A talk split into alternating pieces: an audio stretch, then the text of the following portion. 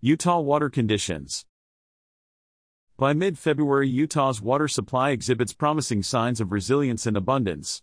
The state's snowpack, consistently above normal levels for most regions, sets an optimistic tone for water conditions. Above normal snowpack is a significant win for our state as a whole, especially with our rocky start, said Candice Hasenyager, director of the Utah Division of Water Resources. It positions us well for the coming months and emphasizes the positive impact of recent weather patterns.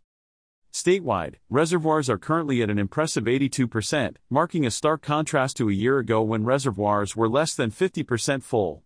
This reinforces the importance of the state's water storage infrastructure. Continued conservation ensures reservoirs have an adequate water supply during times of drought. As one of the driest states in the nation, we never know what each year will bring. January storms played a vital role in boosting the state's snowpack, with southern Utah experiencing particularly significant benefits. Soil moisture remains in a positive position. This, coupled with an above normal snowpack and robust reservoir levels, positions the state favorably as we progress through winter.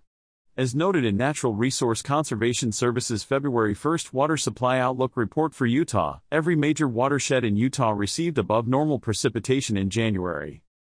The recent storms have benefited the state as a whole and have significantly contributed to addressing water supplies in southern Utah, Hasenyager said. This, coupled with high reservoir storage, is good news, but we still need to use our water wisely to help preserve our water supplies. To encourage water conservation among Utahns, the Department of Natural Resources continues to promote initiatives such as the Agricultural Optimization Program for Farmers and SlowFlow.org for residents. These programs aim to educate and incentivize water saving practices, ensuring Utahns become more drought resilient and prepare for future conditions.